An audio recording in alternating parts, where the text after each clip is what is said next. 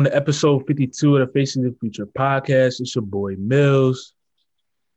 It's your boy Shan. It's your boy man Samoose was good, yo. Was good.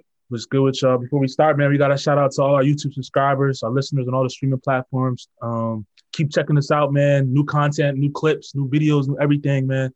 For all your up to date news, just I'm saying subscribe to everything. Keep, keep it coming. Share with your friends because we're trying to get this get this following up, get this listenership up. What's good with you guys? What y'all been up to? Moose in the pink today, got the beard flourishing, fresh cut. You know what I'm saying? I, I need to step my game up. I'm looking rough today. You feel me? I'm looking rough. Like I just go out of bed. Yeah, nah, I, I hate not having a fresh cut. Yo, I always gotta look presentable. I, I can't be looking crazy, you know. Pandemic or not, I gotta look. I gotta look good. I feel that, bro. I feel that you gotta look good. That's that's what I always have the debate. Like when um there's be times I'm like, yo, do I want to grow my hair out? I Do I want to keep a fresh fade, whatever it may be? Um, because I feel like it's just more maintenance when you got more hair on, hair on your head. I'm even tired. My my shit not even long, but I'm already tired of it. You feel me? I feel like I need to go, back, go back to my fade, bro, I just on a regular. yeah, nah, nah. That's exactly how I feel. I used to have the I used to have the fat fade back in the day, and I was like, I'm not, I'm not dealing with it at all. Mm-mm. I need to never do it. Cannon with the with the body. All I'm saying, the low maintenance, the super low maintenance. That joint. And and I'll say it. In, enjoy your hairlines while you have them, fellas, because people like me aren't blessed with uh, good hairlines. Don't have much. of Yo, I'm trying to I'm trying to keep it, yo. So- My hair's starting to thin out. Nah, my hair's starting to thin out. I'm like, nah, I gotta keep it, yo. I'm gonna have to get minoxidil or something, cause You I'm gotta not you get can with see it. my shit like Nah, see yeah, mine, nah, like- you good though. You good. nah, bro. And when I when I go to the shop, they gotta hit me with the you know with the They gotta spray. hit you the You little- know what I'm saying? nah. They gotta hit the me Be- with the, the spray, Beijing, bro. They have yeah, they had to Oh, because like look at that, bro. But Look at that shit, honest- bro. to Like be my shit goes straight, bro. The gaps right here is crazy. to be honest, though, I see. It's okay I, though. I don't see like your joint, your joint at the normal at the normal rate. I say it's not really bad. You feel me? Yeah, I, yeah. I don't see some balls that got like Balding, balding. balding patches. The hair don't go in no more. You know what I'm saying? I've been in the shop where I seen people like, dang, that shit. And crazy. Cole bring it back to life. How y'all how y'all Cole, feel Cole about, was the man. Cole, book it up. how y'all feel about the boys that be like putting the stuff in their beards? Like you see like their beards not full, but you see like it looks like like that sharpie, the marker. You say or the, or like the hairlines like super crazy. Like I get your hairline to a certain point. Like if your hairline all the way back here, you you gotta let it go. But like if if you putting stuff in your beard, like it's not that deep, honestly. Like not everybody's meant to have a beard at a certain age. Like just cut it, keep the goatee, keep a fresh cut. Like the beard, like people just want to have that beard because they want to have that look, but you don't always gotta have that look. Some people look good with a fresh with a fresh clean shave. So now that's a fact. You ever seen a picture of Carlos Boozer? You got like the marker top, like his joint. Bro. Yeah, he all Beijing. All Beijing, bro. I don't get took it, yo. Sharpie and just colored his shit in. Boy, it don't make no sense. Yo, I, I was talking. Um, I don't know if I was. Tell, I was telling somebody this. Yo, it's just a random thought before we just hop in. You ever been in a situation like maybe like younger years, college, or something like that, where you was hollering at a girl, right? And you was messing with her, and then you find another joint, right? That's even better. You was hollering at her, but you didn't know they was friends. And they hit you was just like, they hit you was like, well, yo, you talking to me and my homegirl? Like, For sure. We didn't all we didn't all done that dumb shit before. Shit. This didn't happen in high school. It didn't happen in high school, but it happened before. Life Right. happens. Like nah, cause I was I was thinking about the time, bro. I was in college, bro, and I was talking about one joint, and I was like, she was cool, but then my homie was like, you want you want to holler at my my girl, she, my homegirl, she's she's tough. You know what I'm saying? I'm like, started hollering at her. Go down, I go down to spring break with one of my homies, and all of a sudden, I get a Snapchat with both of them in the frame. I'm just Oh nah, both of them in the frame. I'm just like, oh man. nah. Yo, I just left that joint open. I just left that joint open, kept it pushing. I was just What like, can you say? You caught red-handed. You might as well just eat but, it. Like, but, but, well, but the thing was, it wasn't, it wasn't red-handed because I ain't. I didn't. The thing was, I didn't know that they knew each other. You feel me? Because they went to total two totally different schools. One lived in where I was at in college. The other one was a whole different state. You feel me? It just Mm. happened. It just happened they Oh wow. yeah, they knew each other before college, and they was and it was just like, dang, they probably just told each other, yo, I'm talking to such and such, I'm talking to such." got caught red. I'm like, dang. But I just had to, I just had, I just had to see, I had to see what your, what your thoughts was on that because I was thought about it was a crazy scenario, and I was just like, It's not a crazy scenario. I, I think that's happened to everybody, guys and girls. I feel like you know some dudes be talking to the same chick at the same time too. You kicking it with your homie, you show yo I'm talking to this John. Like Me too. You know what I'm saying? So I feel like it could be going both ways. Yeah, that's a fact. But who do you think be caring more? Like, do you do you think do you think? I feel as though I feel as though guys are more territorial when it comes to something like that. That's just me personally, because Kevin, when it comes to like that alpha male status, you you don't want to know that someone else can get the same joint you talking to, whatever it may be. You feel like you have some like I'll have these I'm hollering at this joint, she bad, or whatever it may be, and you find out your homie, like you said, Shan, I'm talking to her too. Like she she she she in my messages, whatever it may be. Like I don't know. What what y'all thoughts on that? Kevin Samuels would agree. Would agree with what? Kevin, Agree with what though? he would agree. He would agree that guys don't like that. Guys don't want to feel like a girl that they messing with or a girl that they dating or married to. They don't want their girl to be accessible. I mean, I agree with it. Like, I think that girls, girls, I put it like this. I think that guys in the long run are gonna feel it more because guys always want to be able to find I think that guys low key always want to find that one girl that they that they want to settle down with, even though they want to play games. But in the short run, girls are gonna look at it and be like, damn, unless like yo was really serious with one girl and you was messing with the friend on the side. So it's like in the long run, the guy's always gonna feel it more. So he's gonna be like, dang, like this a girl that I was feeling, or this is a girl I was talking to, unless y'all was just both trying to smash. But like it depends on the situation. I think in the long run, if you if they're looking for a relationship, I think a guy's gonna feel it more. But I think a girl's just gonna be like, damn, that's crazy. And then keep it pushing, keep it a stack. No, I agree with that. I th- I feel as though like, like you said, Yeah, so I, I think like Toby said, it, it it depends. Like if y'all both talking to her trying to wife her up, that's one thing. But if y'all both trying to smash, I don't think they were like, go ahead, do your thing. I'll fall back. Or we could both ask if anything, you know what I'm saying? E- either or, but dudes definitely be in their feelings. And a lot of dudes in that situation will try to act like it's not bothering them, but deep inside that should be That eating. shit them up. hurt.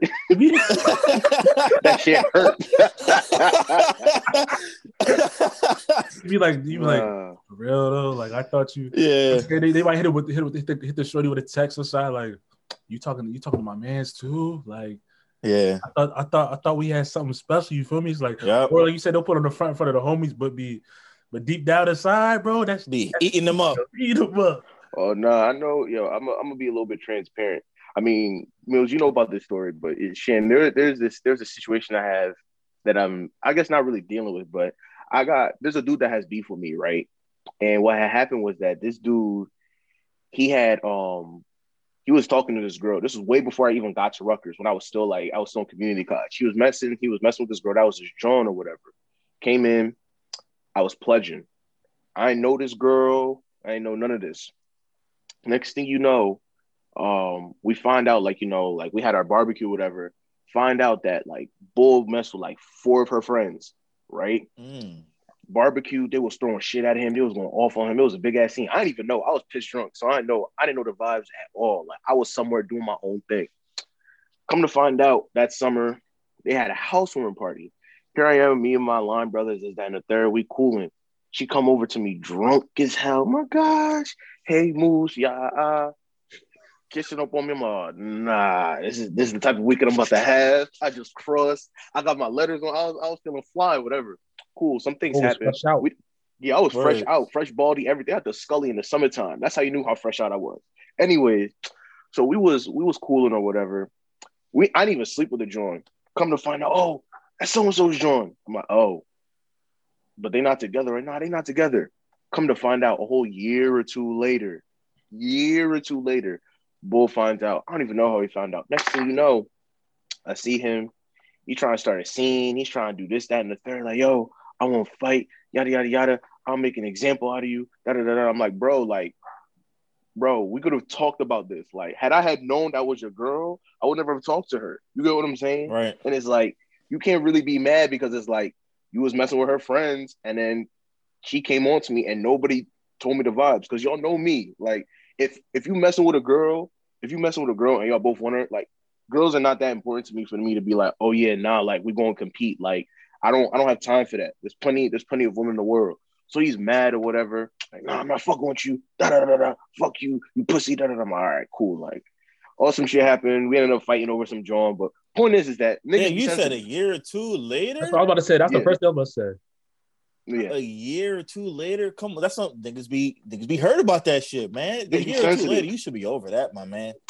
You got to be over that, bro. That's He- way in the past. He was holding that vendetta for a minute. He was on that vendetta. But the another thing that stood out was like, y'all didn't even know. Like he didn't even communicate with nobody that he was rocking with the joint or whatever it was. Like nobody had like no clue. Yeah. Had I personally known, I'm not that type of person. You feel me? Like I'm always like my homie, my homies is always gonna be important to me. Like I'm not going, I'm not gonna jeopardize my friendship over a John. You know what I'm saying? Like if I if I have if I'm assuming that y'all don't mess with each other, I should have asked maybe. I don't know. Like I should have asked my homies, like, yo, do you know if anybody mess with so and so? But I mean, it is what it is, granted, but it was just like I just found it funny because it's like niggas really do be sensitive over girls, bro. OD sensitive. That's a sensitive. fact. And the last thing, the last thing Hits I want to ask, heart. yeah, the last thing I want to ask about this, um, I saw, I saw, um, it was like a quote. I think I feel it was on Twitter or Instagram, like on someone's story, and it said, "If she looked, she took. Like, is she not yours no more, buddy?" What do y'all think about that? If if if if you out with your shorty, your girl, whatever it may be, your wifey, and she, you know I'm saying she's scoping, not scoping, but you know what I'm saying she sees she sees somebody else pull up, you know what I'm saying her attention on that. Do you feel like if she looks, she took?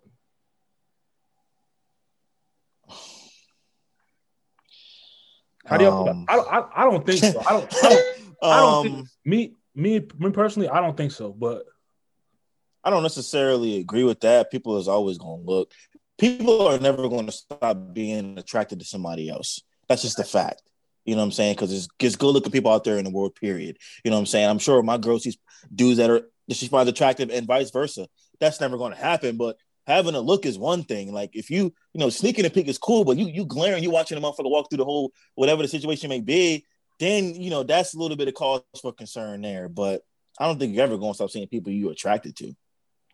Yeah, I, yeah, it's weird because it's like I, I just have a problem with people in dating nowadays because everybody just assume that they're supposed to be like the most attractive person in your in your partner's life. It's like there's always to be someone that look better than you. There's always to be somebody that you know may have more muscles than you. Like for girls, there may be a girl that look better than you. She may have a bigger ass, she may have bigger titties, but it's like it's not really about that. You know what I'm saying? Like everybody is always like we're all we're all moving into a into a phase in the dating world. We're all visual creatures because of social media.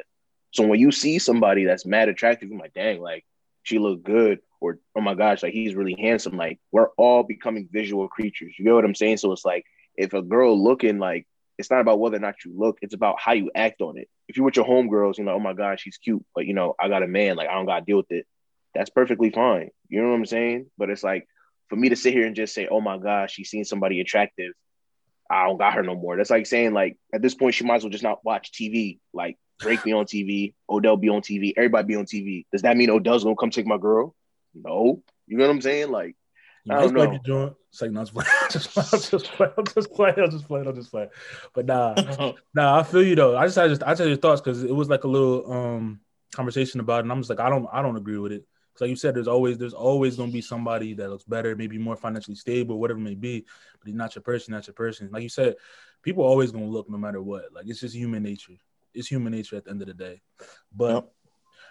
let's get into the more serious stuff. We had a nice little banter about some about that. I just had to get that off my chest because it was some funny thoughts.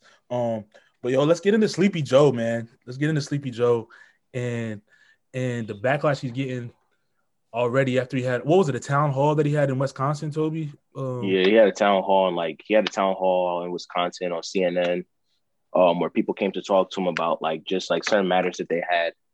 Um, and yeah, it was a cause of concern for me. Um, for most of the audience who don't know, um, somebody came up and they proposed that you know everybody have their debt, um, fifty thousand dollars of student loan debt be removed. His exact words were, "I will not do that." Um, and he said that he I'm paraphrasing now. His he was saying along the lines of he didn't want to put people in a situation where um the people who went to Ivy League schools, the Yales, the Harvards, the Penns, they get their they get their loans forgiven and everyone else and everyone else is still going to have to pay significant amount of loans. Um and yeah, I, that's a cause of concern for me. Um it's a very big cause of concern for me. Um just because of the fact of like you kind of have to understand like and this is why stati- this is why statistics and people attention to stuff is important. Like Joe went to UD, right? He didn't go to an Ivy League Ivy League university for law school or undergrad. And so what's what's funny to me is that most of the people that go to Ivy League schools don't have a lot of federal loan debt. You know what I'm saying? Because those schools are very, very close knit. There's a lot. There's a small. There's a smaller institution. You know what I'm saying? And I, I read an article actually this morning when someone from um, Harvard was saying that like most of those Ivy League schools really prevent a lot of the students from taking out a significant amount of loans. So it's like going to that going to that argument. It's like okay, you're saying that you don't want the Ivy League students to get their loans forgiven, but they don't really have a lot of debt to begin with. So it's like, what are you really trying to prevent here? You know, and I feel like it's interesting because it's like everybody that was voting for Joe Biden, he's going to forgive student loan debt. He's going to help the African American community. He's going to fix the, he's going to do better with the pandemic. He's going to do better, all these things. It's like, in my opinion, nothing has really changed. Let me stop you there. All. Let me stop you there. So, with that being said, because like you said, with the debt part, that's like that was that was a big thing that a lot of people were banking on too as well. That's kind of like that was pushed a lot in in his agenda on his presidential run um for um for the can for the candidacy of the president of the United States and stuff like that. And now for him to say that, and then on top of that, he also went into saying that minorities and and um, people in inner city or rural areas, they don't know how to necessarily go online and what was it, go online and like use the internet? Kind of, yeah, use the internet. He was implying that they weren't able to find out how to get the information to get the coronavirus vaccine. That's why there's not a lot of people, a lot of minorities going to get the vaccine. So I'm gonna, I'm I'm gonna pass it to Shannon on this one. You hear when you hear that, and just based on like, not you personally, but the way we've seen people advocating for him, oh, he's gonna do this. Him, him and uh, Kamala Harris are gonna do this. They're gonna do that, and for him to come out blatantly say, "I'm not doing that. Not doing what I said I was gonna basically say on on my run." How do you feel about that, just as a citizen in general? Uh, well, first off, it doesn't surprise me, not in the slightest. Uh, was never in love with either of the candidates that run for presidency. We made that very clear on the show, even when it came to Biden and Harris. Not really sold on either one of them. Um, you go back and look at Joe's history, it's not surprising what he said, how he's thinking. Uh, they make all these promises to get in office. They don't come through on a lot of them. That was probably one of the biggest ones why why he was voted in was the student loan debt. Watch out, Leo. And um, it's not surprising. Uh, it's sad. It's frustrating because you can already see you just started your presidency is like the very beginning stages of it. What are the next four years going to look like?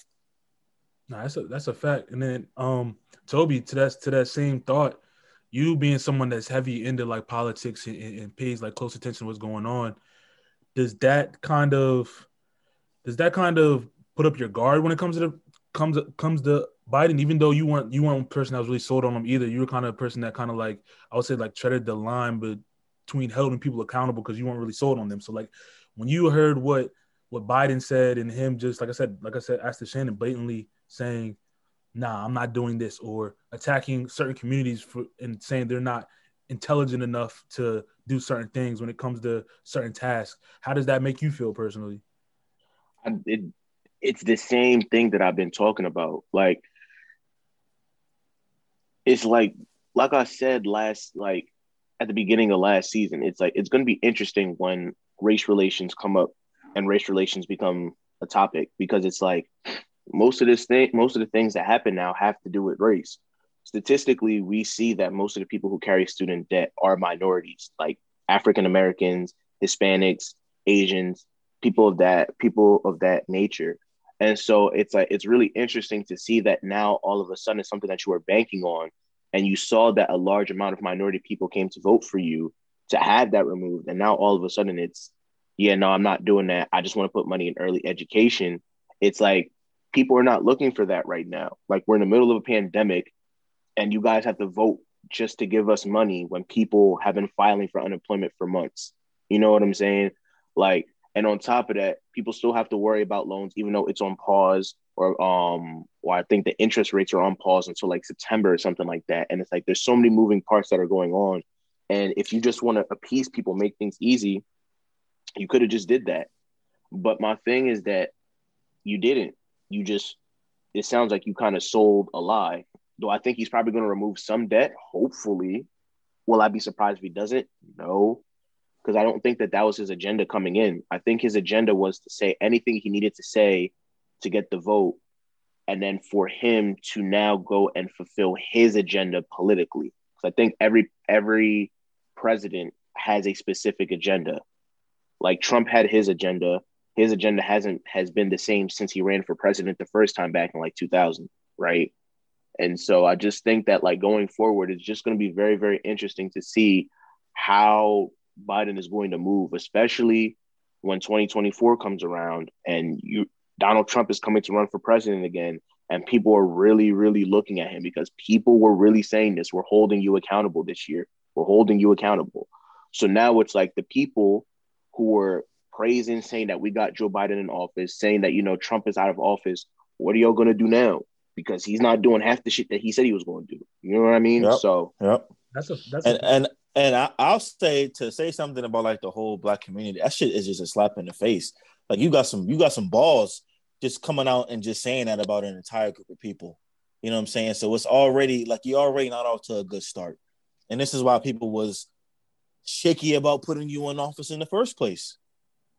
no, that's that's a fact. My my biggest thing with the whole that's not it just specifically Biden, but just I would say this last this last year and a half, two years, is that when things happen, current state, nobody comes up with solutions for how to fix the now. It's always, oh, we're gonna do this five, ten years from now to to help this in the future, whatever it may be. What are people gonna what are what are politicians gonna do for the now?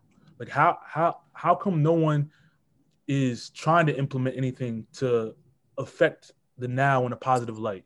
Why is why is there no action being taken to to adjust things like the natural disaster that happened in Texas or or even or even student loan debt like we talked? Like why why why don't why doesn't anybody plan for the, for that? Because I think the biggest problem with it is that people bank. The biggest problem I think with politicians is that they move. They have an agenda that they want to that they want to move, and they move that agenda with the assumption that they're going like their party is going to stay in office for X amount of years. Does that make sense? So it's like mm. Joe Biden's Joe Biden's whole spiel, I guess, during his term in office is to unify the parties. But the reality is that like it it's a little bit far fetched because it's like you're trying to unify people who have essentially shown that you guys think about things on two different sides of the spectrum, at least or it appears that you guys do. And mm. so for me, it's like you want to unify the, Dem- the Democrats and the Republicans, but it's like, how do you plan on doing that when it's like you have people like Mitch McConnell and half of the Republican Party who are still super loyal to Trump? You get what I'm saying? It's like, how do you plan on doing that?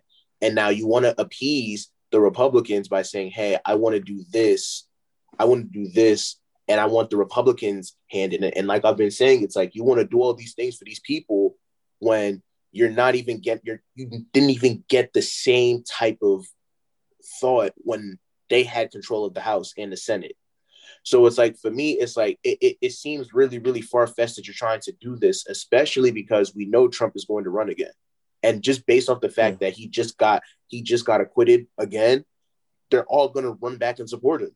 So it's like, how do you sit here and tell me now that Joe Biden, who's essentially told us that black people and minorities can't think and can't use the internet, a guy who essentially ran on making false, empty promises, is now going to sit here and unify us with a party that's already shown time and time again that they're whites, that they they are associated with white supremacists, that they all want to sit here and move to the sound of Trump's horn, and most importantly, don't give a fuck about the Republican, the Democrats. It's not going to happen, and it, it's just sad because it's like it gets frustrating because it's like we want to put hope into Democrats. We want to sit here and do all these different things. We had so many people lose friendships because they said they weren't going to vote for Biden. We lost people, just even even on middle school things, followers for saying Biden is this type of person. Us coming at Kamala Harris for who she is, all for this to happen, and all we get now is them taking pictures of them walking and talking on the phone in the White House. Like Right. it's childish. It's childish, bro. It's I'll. I'll ask you guys like do you guys think that there was too much time spent spent on the election just trying to win and not much not much time putting together a plan on what they were going to do if they won the election? Because my thing is all the things that you said you were going to do in your election they should already be in motion. I don't want to hear about no five year plan. I don't want to hear about no eight year plan. I want to hear about the things you promised on should already be in motion when you come into office.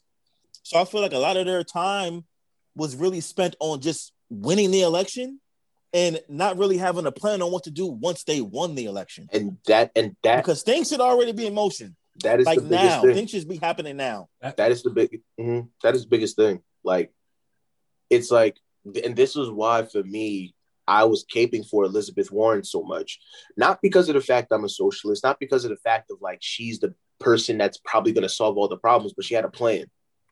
She had a plan. Everyone else that went in there, Trump didn't have a plan. Joe Biden and Kamala Harris's plan was okay, we're just going to get the black vote, and they got it. And it's like Elizabeth Warren came in, had a legitimate plan to sit here and say, Yeah, I want to work with Wall Street. I'm going to do this. We're going to do this. We're going to do this. Bernie was a little bit extreme, but we're we're not going to touch that. But this is exactly what happens when you want to sit here and fulfill your own agenda. Now you put people in a position where it's like, now if anything else really starts to happen, people are just going to look at Joe Biden extremely crazy. Like, I'm not going to vote for you. I'm not. You know what I'm saying? And That's um that's tragic. um, that's one of the common themes I kind of I kind of saw in, in in the debates that they were having. That every time someone asked like, "Oh, how are you going to get this done? How are you going to do this?" No one really had a straight direct answer about, "Oh, I'm going to do this, this, and this to make this happen." Even when it came down to the um student loan debts and stuff like that, I did I never heard a a, a concrete plan of how they were going to get that done. So that was just like smoke and mirrors for me. Like I didn't believe it one second when they said that. You feel me? And and like you said, um, even when it comes to Trump, he didn't really have a plan. There, people were just planning on, all right, how are we going to win this election, and worry about everything else once we get into office. That's that's that's how, Mhm. that's how I looked at it. It's like it's like uh, I don't even know what to compare it to. It's just it's it's it's high key.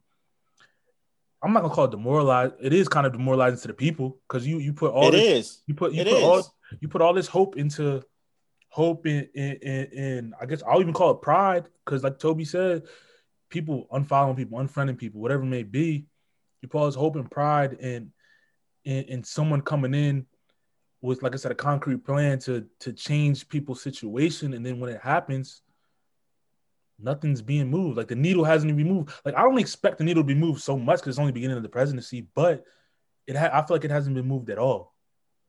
Yeah, I think it also adds to the divide that would, that it already was between the, the two parties of amongst the citizens, right? Because now Republicans and Trump supporters will come back and say, "See, told you not to vote this motherfucking office. Look at what's happening now. Ain't shit changed." So that's just going to make it the divide even bigger because there was people that was caping hard for Biden too. How can you defend him now? You can't. You can't. It's not even. It's not even just that. It's going to be even harder to. It's going to create an even bigger divide between the people, just in between single parties. Like think about it. Like the Democrats, you have the you have the super extreme liberal socialists who who want extreme socialism because they feel like that's the key to everything. You have the people who are in the middle, and you have the people who want to keep everything the status quo. And the biggest problem is now that like you're looking at it, it's like, well, we wanted Bernie in office. You guys didn't want Bernie, and now look what happened. Now you guys all look dumb as shit. The people in the middle is like, okay, well, it's like Bernie is not the solution, but we all knew Joe Biden wasn't the solution. And because Bernie's not here, you know, we had a better chance of having Bernie f- fix our problems rather than Joe Biden, but he's not here no more, so we have to vote for Joe. So it's like it makes you feel pissed because it's like going back to the whole original statement, just even as African Americans of my vote doesn't count. Like this is a prime example of what African Americans talk about when we say our vote doesn't count. Like 90, 90 some percent of black women voted Joe Biden into office. Most of these people, most of these black women go go to school, go to college, get their degree.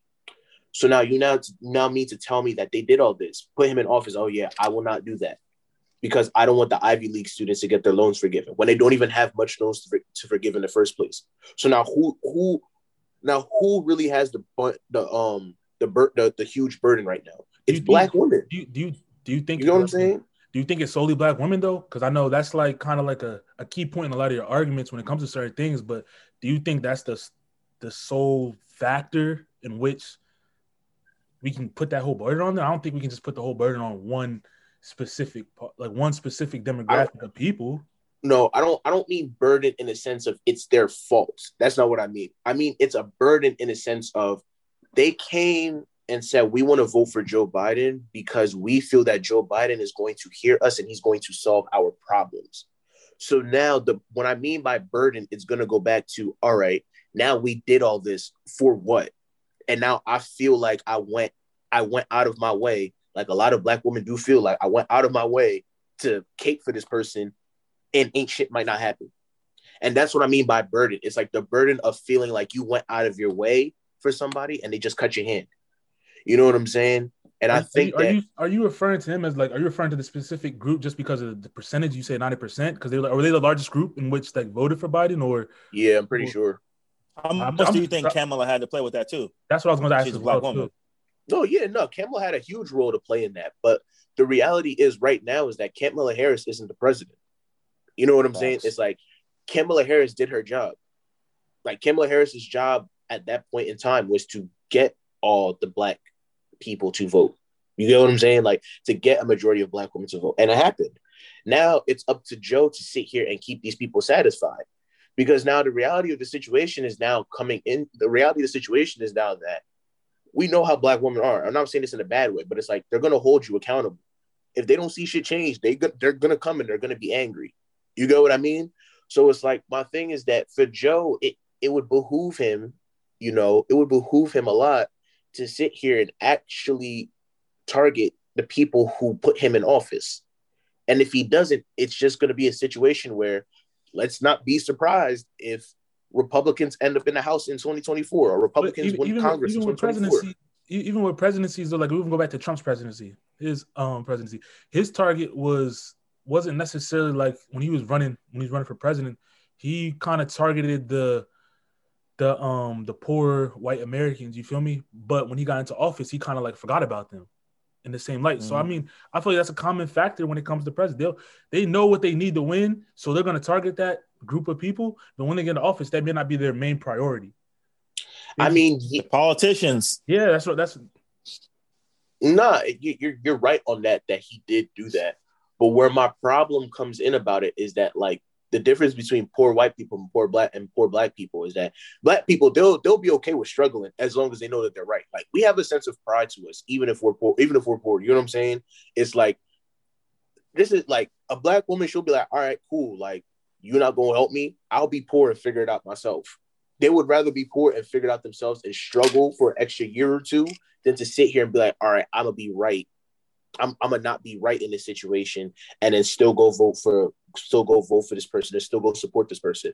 Nah, black women are perfectly capable of doing that. Let and me- I think me- that that mhm. let me let me let me let me ask since we're three black men let me ask how you think black men feel in this situation because i don't i'm not necessarily when the numbers came i don't i don't know which which um percentage was more towards like the republican side democratic side in this in this election specifically you might be more knowledgeable on that um toby on this but let me ask y'all how do you like, i asked y'all how y'all felt but like when it comes to are you going to be angry when it comes to it since we weren't since none of us really kind of like we're too gung ho about either side. Like, are is anybody gonna necessarily?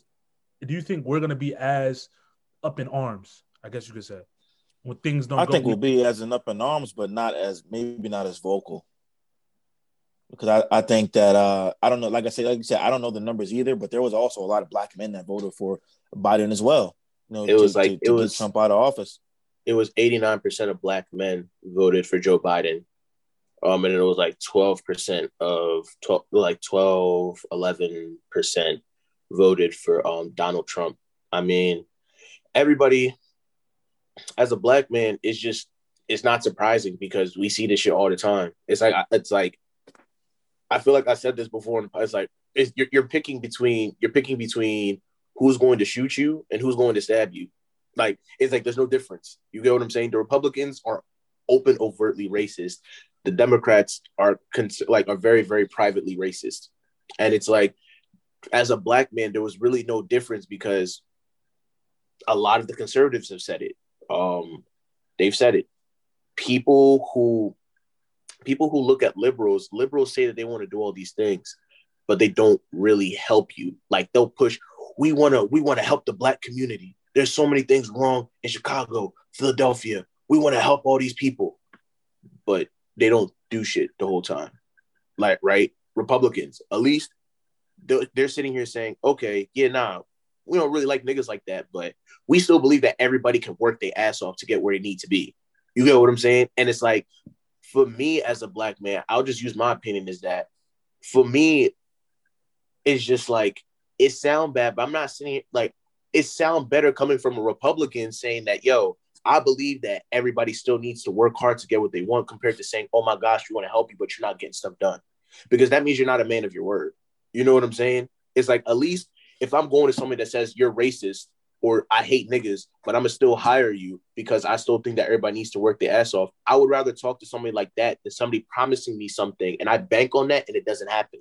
Because then at least I developed at least a bit more bread working for somebody that may that may not like me, but they've given me an opportunity to at least put myself in a better position, but not better than that person.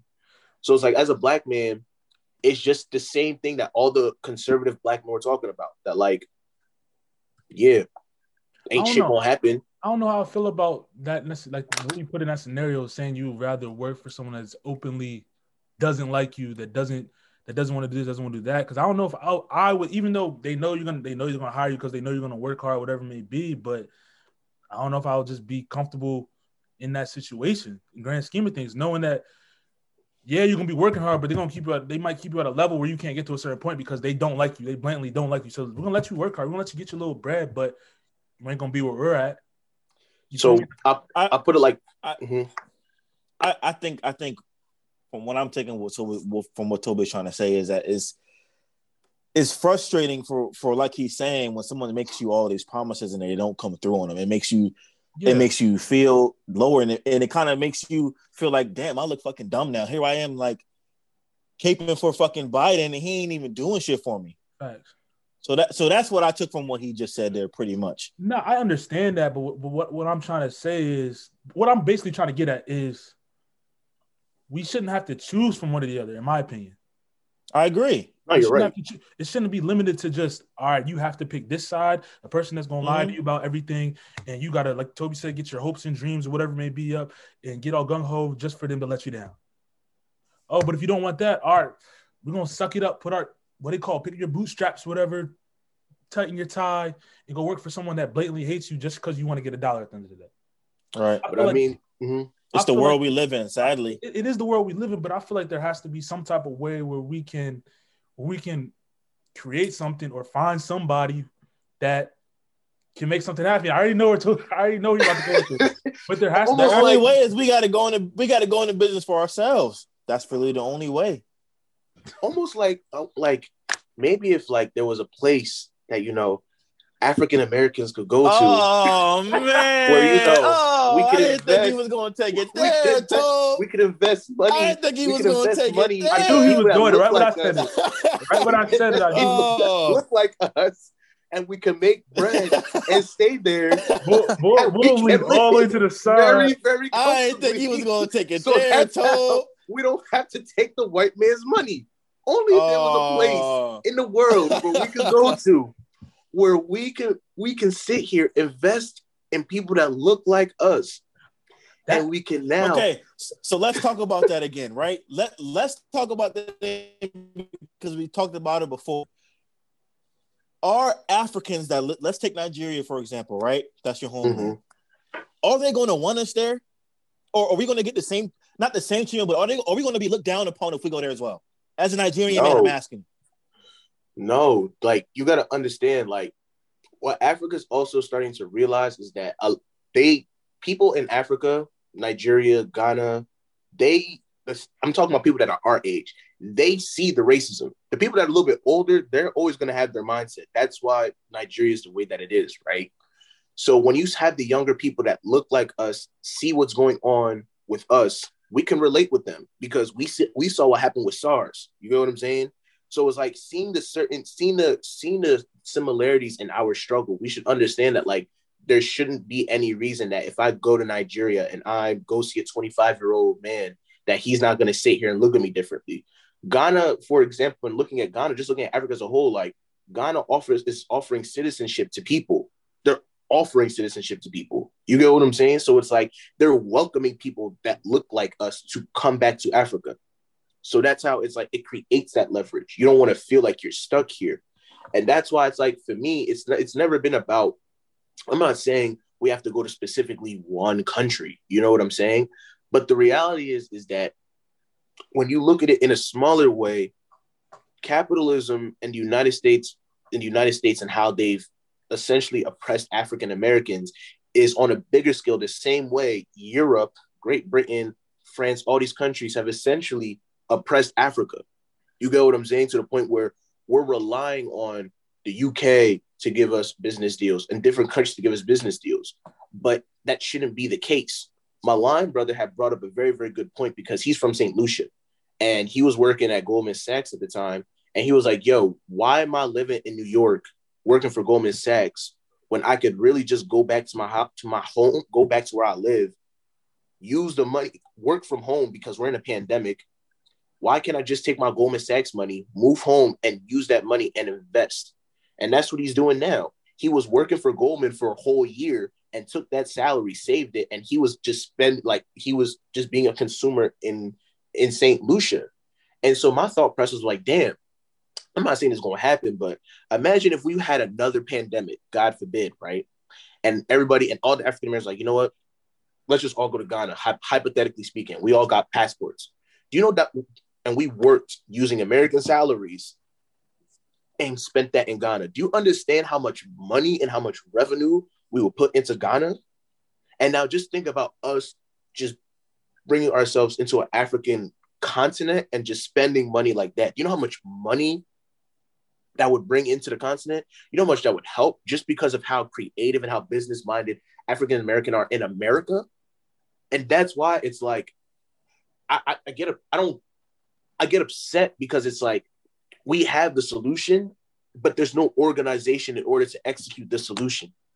Like, and that's why I, I look at it. It's like we're sitting here caping for Biden and Trump, but it's like we can sit here and go get citizenship in Ghana and we can live there essentially for the rest of our lives. I think, I think it's because I think it's because, bro, there's no there's no common voice for that. For what you're saying right now, there's no common common voice. You know what I'm saying? Like when you have one side or the other when it comes to Biden or Trump, there's a common voice, there's a common sound, there's a common, there's a common like belief system in it. You feel me? I feel like there hasn't been, I'm not gonna say there hasn't been anybody, but I feel like there hasn't been enough individuals to create that belief system to to to show not to show us that it's tangible, because obviously it's tangible just based off examples you gave us, but I feel like it's not in our I don't know, it's not in our face enough. Like I feel like in our generation, stuff has to be in our face for us to see it to make it tangible for then to us to go and do it, if that makes sense.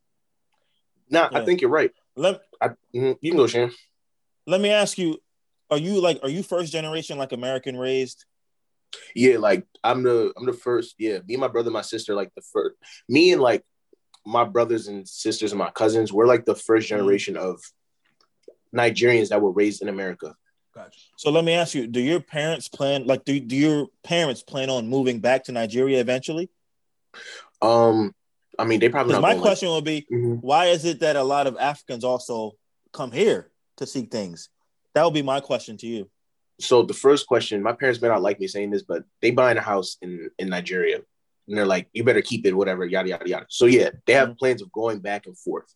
My parents okay. have a business here, so they want to. Obviously, my parents are eventually going to sell the business anyways. So they're probably going to end up going back to Nigeria. That's number Got one. You. Got you. Um, Number two, the, the problem is it's the it goes back to the mindset, right? Like when you grew up, well, when a lot of Nigerians grew up, like a lot of these people, like my dad is older than Nigeria.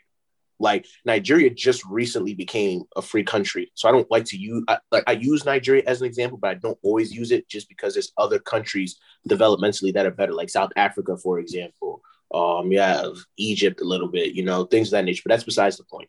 But the problem is that the older generation have put into our minds that if you go to America, you stay in America, you'll have good money, you'll have a good family, you'll have a good life.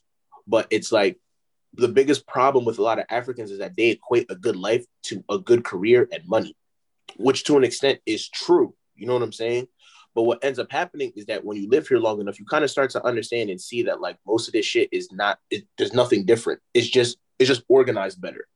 Like if we had the mindset of say like a Dr. Umar Johnson and say just like I mean just using myself, someone like myself and a lot of young thought leaders who thought about having better organization in Africa, Africa wouldn't have a problem.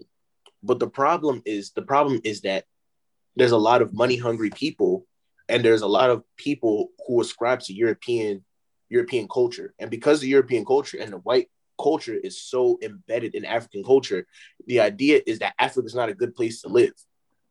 You know what I'm saying? I don't know if that makes sense, to, but it's nah, that makes sense because I was about to say I feel as though like based on like um the Western media, the Western um just culture in general, just like even when we were coming up, all when we watched like television, all the ads that were for Africa, feed the children, whatever it may be, made it look Mhm. like it's just a rundown, whatever. Nobody wants to go there, it's deserted, whatever it is. But when now that we're older and you see, and we and I have friends like you, other friends that are from from over there, and you actually see like my boy Natu, he's over in South Africa right now. He sends me, he sends me snaps and videos all the time of like what it looks like. He's like, this place is beautiful, bro, because he's he's a Eritrean, you feel me? So yeah. um, so he's just shown he's over there for about a month, and I'm just like, bro, I need to get out. I said him all the time. I told you this before too. I told Toby this too. I need, I need to get out there. I want to see what it's like, want to, so I can see for myself, feel. And I feel like that plays a huge part as well. Is the is the is the mindset and the image that we have of what Africa looks like. That's the Yeah. biggest problem. You feel me? And I feel like that that may be a reason that people are so taken aback. Like, why would we do that when we have this right here? You feel me? Why would we? That's the that's my that's always been my thing. It's always, always been like, and that's why like I've always been offended by like the concept of like people feel like Africans are not welcoming. Like it's all about the people that you talk to. If you talk to somebody that grew up who, grew up and was there for the Civil War in Nigeria, there's no way that you're gonna think that any African is gonna want you in that country. You know what I'm saying? To an extent, I would even think that just because I grew up here. You know what I'm saying? So it's like when you talk to the younger crowd and they see what's going on, you're you're gonna find that you can relate to them a lot more than what you think. You know, like the same way that we have young inventors that are like 12, 13 years old here. Like there are inventors in Nigeria that build supercomputers and build all these different things from 20 year old old parts. You get what I'm saying? And it's like when you see that connection and you see like this is somebody that looks like me that has less that is building something, or this is somebody that looks like me that wants to make a difference in America, who makes to make a difference in Africa, you're gonna start to change your mind. And this is why, like for me, like I've always been a preacher about like going back to what we were talking about, appearance. Appearance is everything. When everything is when everything appears that, oh my gosh, Africa, Africa is this poor, written down place. Yeah, there's poor places, but at the same time, so is there's poor places in America. You know what I'm saying? Of course, You know what I'm saying? And there's poor white people. You know what I'm saying? But Right. they're never, they're never, never they're shown. never on the media. Yeah, they're never shown. You get what I'm saying? So it's like when you look at it like that, and when people see the most beautiful parts of Africa, you know what I'm saying? Not even just from a standpoint of just saying you have nice buildings, but just seeing the beauty of people that look like you just living in Mhm. beautiful forest trees, just having people just relaxing and just feeling comfortable, you're gonna understand that like the way people talk about America. I'm not saying America doesn't have its pros or doesn't have its or doesn't have great positives, but you'll start to see that it's not the differences, the similarities and differences are really not that different from each other. They're closer than what you think. Facts, facts. Nah, that was good. That was a good little um explanation about everything as well.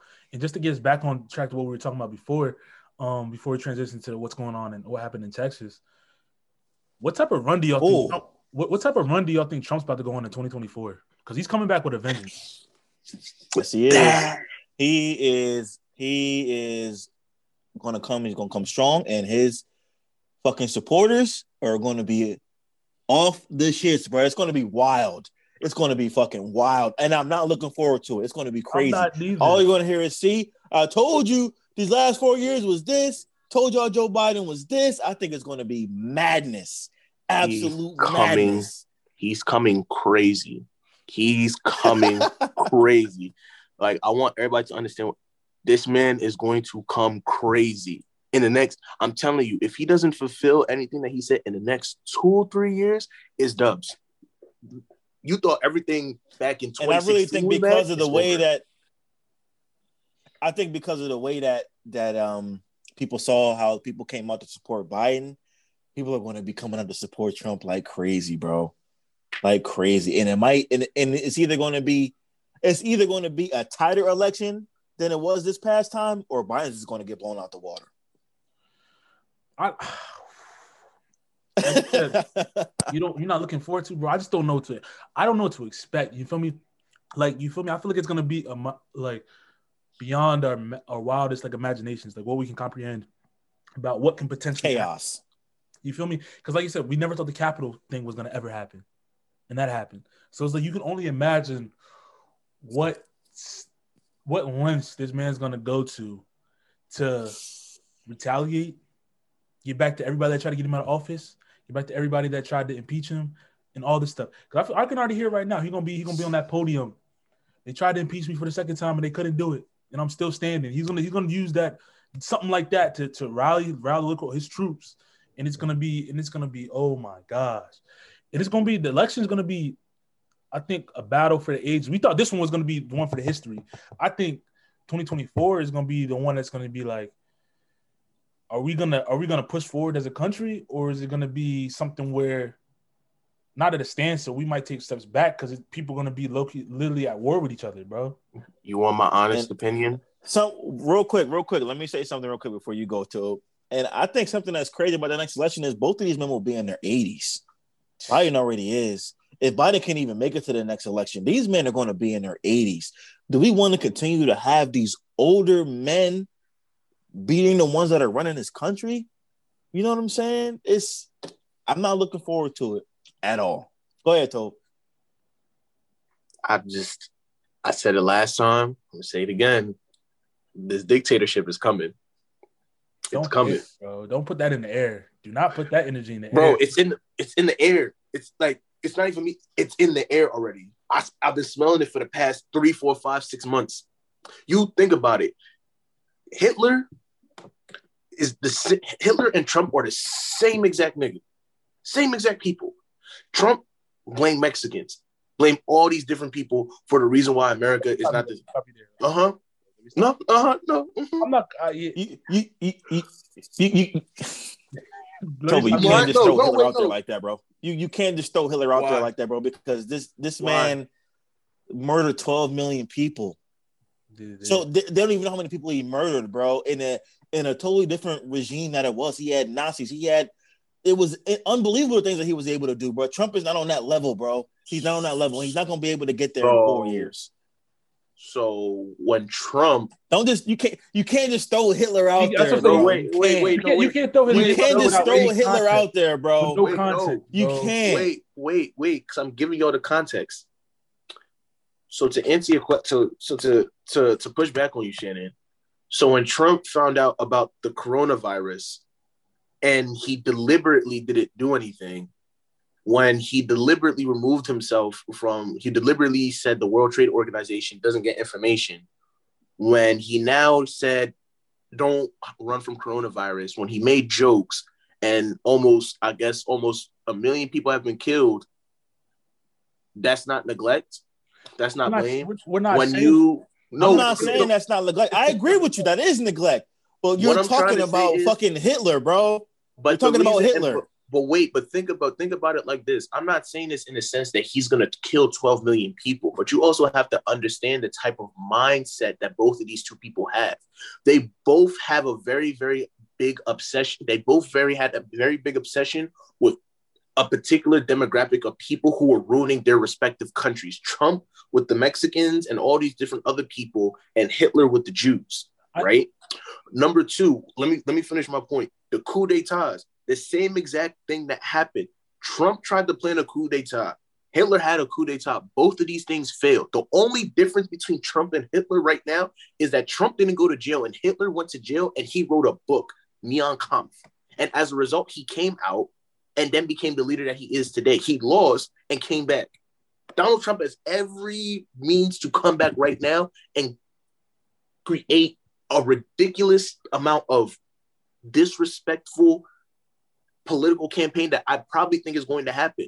And so I'm not saying this to sit here and say he's going to kill somebody, he's going to start World War IV or whatever. That's not what I'm saying. But what I'm saying in terms of their rise, in terms of Hitler's rise to a dictatorship, it's Trump is not too far off from how Hitler looks right now. And people are not paying attention to that. They're, he's not. That's a wild comparison, bro. And I think a lot of people that gonna wild? be, I, I think a lot of people are going to be really offended by what you just said How? because Hitler had a whole army of fucking Nazis behind him that was going into countries, taking over and killing people. Trump isn't doing that. But I he was killing people by the hundreds of thousands.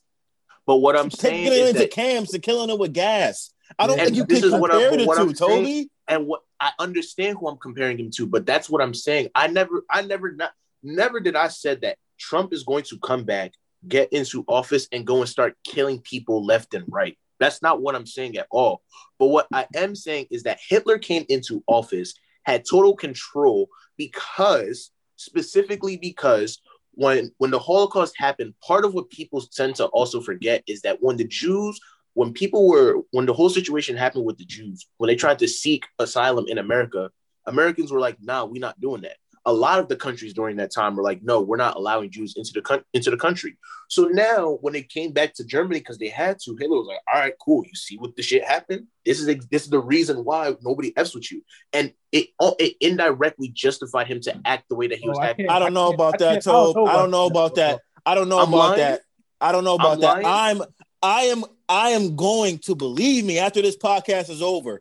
I'm going to fact check exactly what you just said with some real Jews. And I'm going to find out the truth about what you just said because I think I think you're totally wrong about what you just said. But that's just me. You could be So- right. I, you could be right, but I don't know. I'm going to find out is all that I'm saying. I'm going to right, find out about wanna- what you just said. I want to state I want to state for the record what I'm trying to say is that part of what happened during the Holocaust, I'm not justifying anything that happened during the Holocaust, and I'm not saying that Trump is exactly like Hitler. But during this time that happened, from what I read and from the information I was looking at, the Jews did try to leave the country. Americans were not letting Jews into the country at a certain point in time.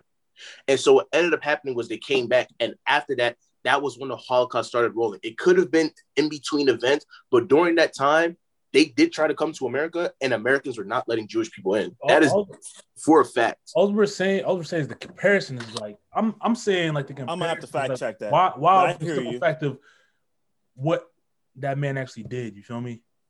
Like in, in, in the simple fact of like what actually came about from him being the power. You feel me? I know. I know. Understand what you're trying to get out in terms of like their their their rise to power, whatever it may be, and all that stuff. But I don't know. I don't know if it's gonna get. I don't have know. to use it's a different person, I think, than Hitler. Gonna- that's just because that's just Hitler, the- what he what he did, it was unfathomable, and I don't think we'll I don't think we'll ever see it again. Now, there's been other genocides in other countries, but I don't think we'll ever see it on that level and have it be so blatant, so blatant as it was during those times. You know what I'm saying? I would compare him to another to a different dictator than Hitler. I would like to say, I would very much like to say that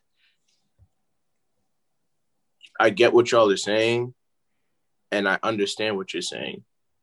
Actually, I'm not going to go there today. I don't want to do it today. But all I'm going to say, I'm not going to go there today. But, but all I'm going to say is, Go where? in a, all I'm gonna say is I think that American history has its way of projecting certain things in certain ways to make themselves look like heroes. Nah. I don't think. I don't think. Nah, nah, nah, nah, nah, nah. I think you're. No, listen, And listen, if I run off this, listen, if I- listen, listen, listen, Oh man, listen.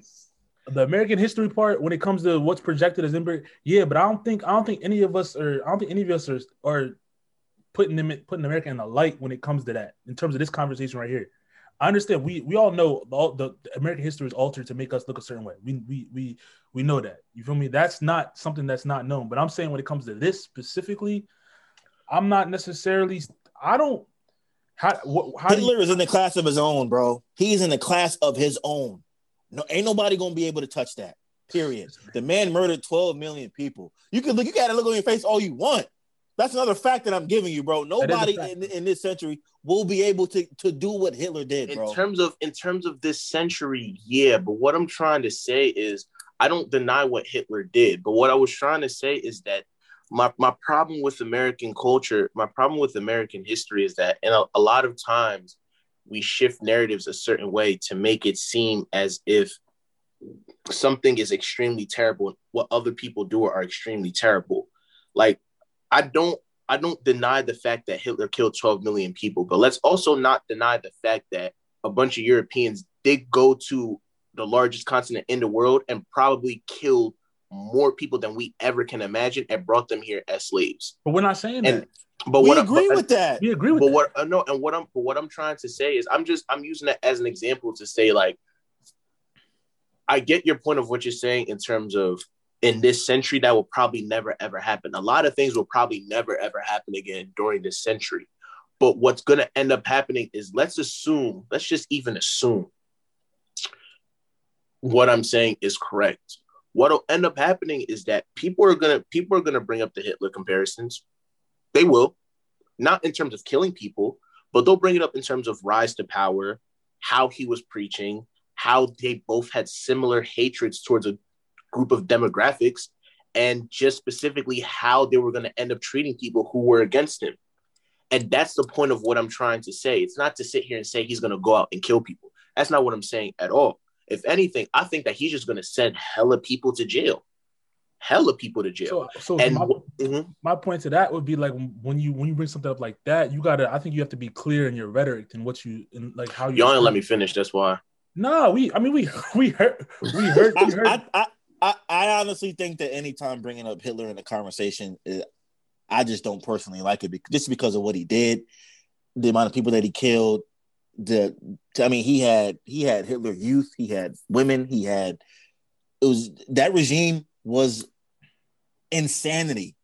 I can't, and, and it's still to me unfathomable that the rest of the world sat there and let something like that go on and watched it go on for as long as it did.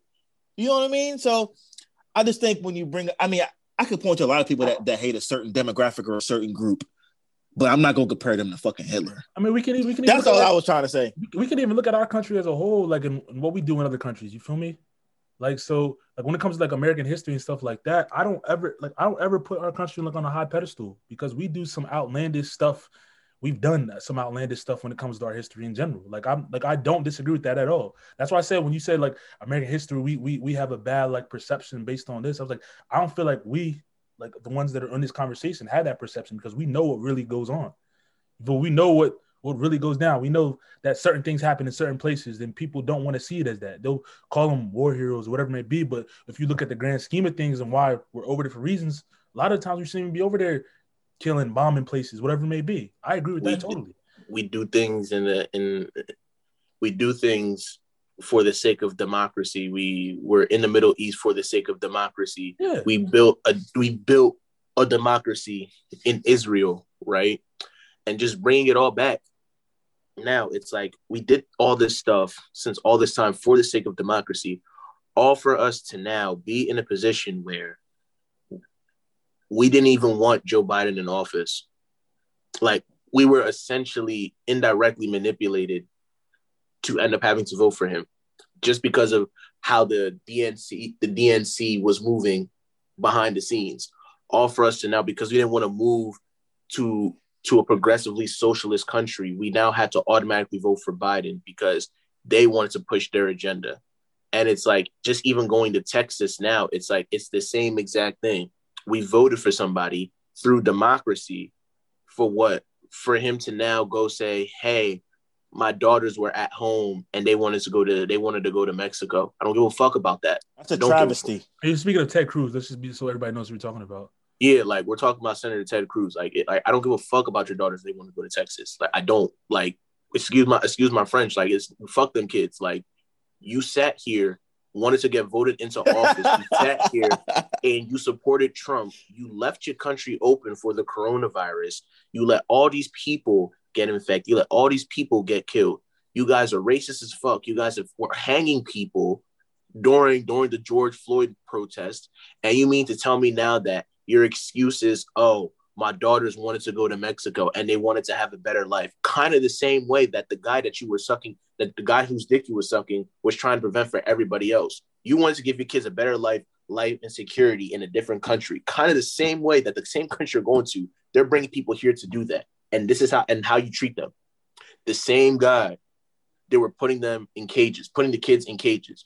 So for me, I like at this point, if I decide to run for office or not, it don't even fucking matter. If Ted Cruz or any of the politicians or any people, if I decide to run for office, see this, think about it like this. Everybody and their grandma, everybody and their grandma was sitting here complaining was sitting here complaining about Ted Cruz. Y'all put him back in office. Now he's complaining about his daughters, but y'all were putting kids in cages. but you're complaining about your daughters and they didn't have a good life. So think about all the kids that y'all just put into cages because of ICE. Think about all the kids that you that you classify as criminals in the South. Like I don't give a fuck about that no more. Like all the shit that you're saying to me is bullshit. You were voted into office. They you, your taxpayer money, the money that you use to go to Mexico, is the same shit. Is the same shit that you should have used to now senior help people. But now somebody from a, a Brooklyn Spanish woman had to come down and help and do your job. You got to be shitting me. You sound fucking raise a stupid, million bro. dollars in a day. That's that's Raise a, a million dollars in a day, bro. Like I don't want to hear none of that, bro. Like that's that's all bullshit. Like there, there's certain ways you can bullshit people and it can be okay. Like I'll be okay with some lies, but for you to now tell me my daughters wanted to have a good life, and you standing in the middle of an airport with a Puerto Rican mask on, you don't even got no goddamn hat on, and people can recognize you. Yeah, that was that was a slap in the face to the people, and just knowing that Nah, I, have a lot of, I have a lot of I have a lot of friends that live in Texas that were without power, water, whatever it may be, and to see them struggling, and even like my some of my closest friends are down there. You feel me? And this is like that's that's ridiculous. And then and then when I come come to find out, when I read more into it, and and just hear from them, they they go to certain areas, downtown areas where more wealthy people live at, quote unquote and they're they're using all the energy like nothing's going on. But the surrounding counties, surrounding areas are are struggling. People are dying. People are freezing to death outside. Then, like you said, when you go back to the people that are in the cage, the ice cages, they said they got they got people in ice cages that that that are freezing. The kids crying because they can't feel their feet, hands, whatever it may be. And and you have your senator going to a different country To Mexico, of all places. the the place that they they that they so so badly and so dearly hate, that makes zero sense to me. Now you you- one, you sound like a hypocrite. One, you, two, you don't you don't even care for your people. 3 hmm and when you're in a that position of power, you're supposed to be serving the people, not thinking as a selfish individual. You know what I'm saying? So, now, and then he comes out and say, "Oh, I didn't want them to have to travel by themselves, just dropping them off, and I was coming right back." Like, nah, son. Bullshit. And, then- and Nigga, then- You got a my whole suitcase did you you. see the Did you see the group chat that that wife that leaked with his wife? Nah, Mm. They they said that they said she was in, hitting up all her friends in the group chat. Hey, you guys want to go to Mexico just so we can get out of this for a little bit? Like, and I was just like, damn. Yeah, man, that's crazy because you know I got an aunt that lives in Texas, and she, you know she's telling me they haven't had power and they're cold as fuck. And something that's that's that's funny that I saw that Ted Cruz said was, "I'll believe in climate change when Texas freezes over." Mm. It's a snowstorm in Texas. It's a snowstorm in Texas in the Midwest, bro. That shit doesn't happen.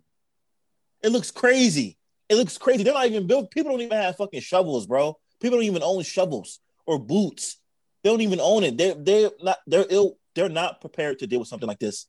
And one of your leaders decides in the midst of all this shit, he's gonna go to fucking Cancun.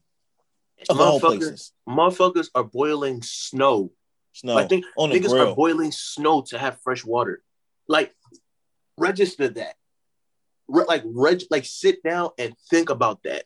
That people who don't have electricity are boiling water, using matches to now get their water for the day, to shower, to eat, to do the basic People's houses are necessities. of falling things. And, apart. and who and who and what what what country does that sound like when they try to paint a bad image about? What Exactly. And that's exactly what I'm about to say. They paint that as what Africans do or what people in developing nations do. And now look, the same people, the same people that you now are saying that, oh, we're this great country. These same people are now experiencing the same thing that you guys love to document in Africa and do your random, your little random BS mission trips for. Think about that. Think about that. At least in Nigeria, if there's no if there's no electricity, you now just go and put on generator. You'll be okay. It's simple. You now have bags of pure water. You'll be okay. No, but now you're sitting here in Texas. Now you don't have boil. You have to boil snow to get water. Now you have to find a way to filter the water. Now you have to go and find a way to go and find generator to go and do. My African accent is coming out. Let's go song today, bro. Let's let's stop, please. My African accent's coming out let me let me relax. I'm getting mad.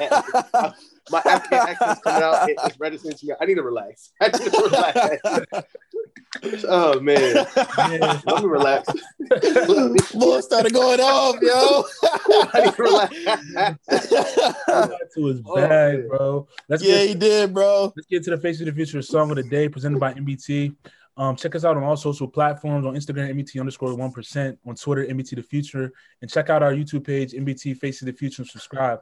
Um, the Face of the Future song of the day comes from an up and coming artist out of Toronto, Canada. Her name is Makayla Miller, R and B artist. Um, my girl actually sent me the song, and it's it's fire, bro. She's dope. Um, it's called Drown.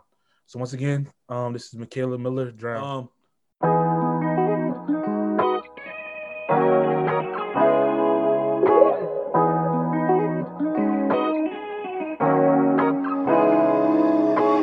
Another shot in a sea, and tonight is gonna get crazy.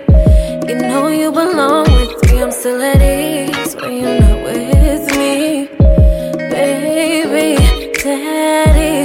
can make you feel more than you ever did if you keep it real. You know the deal. Careful, baby, I got what you need. Right is always what I wanna do. You can hit it in the morning, whatever you wanna do. Legs spread, arch back, baby. And it's all for you, we can break through.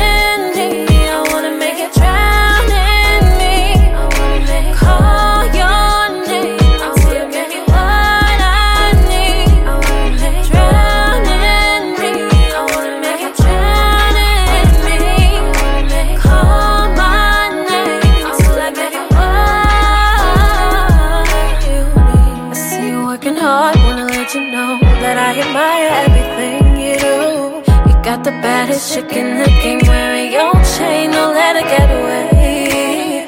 We can take it slow, won't let anybody know that you're mine now. But when it's time out, make sure any open doors get closed. Yeah. Right is always what I wanna do. You can hit it in the morning, whatever you wanna do. Legs spread, arch back, baby. And it's all for you, we can break through.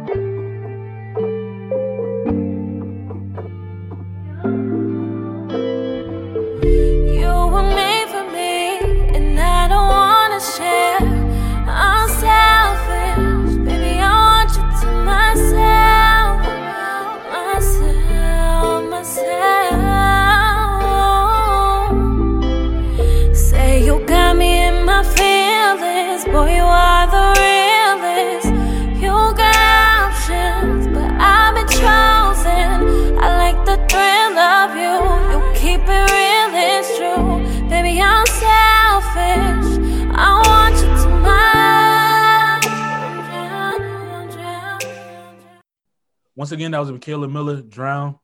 Um, check her out, man. Song is straight vibe, and it's one of them records that that I feel as though is like bringing R and B back to the mainstay and direction that a lot of these artists are starting to put out like quality music. Um, let's get into a little sports, man. Yeah, yeah, yeah. So, you know, the NBA is in full swing right now. Uh, we're coming around to the trade deadline. You got a lot of players that are going to be on the move. Um, so Draymond came out last week and said was talking about the Andre Drummond situation where the Cavaliers are going to trade Andre Drummond. They totally shut him down, so I'm not going to. He's not going to play. He's not going to practice. None of that stuff. Draymond Green came out and said that he doesn't like how the organizations or the, or the owners really can shut a player down, have him not be able to practice or be able to make his money because you know you get paid. You get paid by the game in the NBA. Um, while all the while, you know, once a player goes to request a trade, he's like the villain of all villains. So I think that goes into just how I think ownership always doesn't see things from the player's point of views a lot of times. But at the same time, it's a business. Now, do you guys think that it's okay for them to shut players down when they're going to be on the move? Because the same thing has happened to Blake Griffin. We've seen the same thing that has happened to players in the past that are going to be on the move. Um, what do you guys takes on on what Draymond had to say? Um, my opinion personally is because we can even tie. We're gonna tie. I'm gonna tie the Duke situation into. So I think, like you said, it goes hand in hand.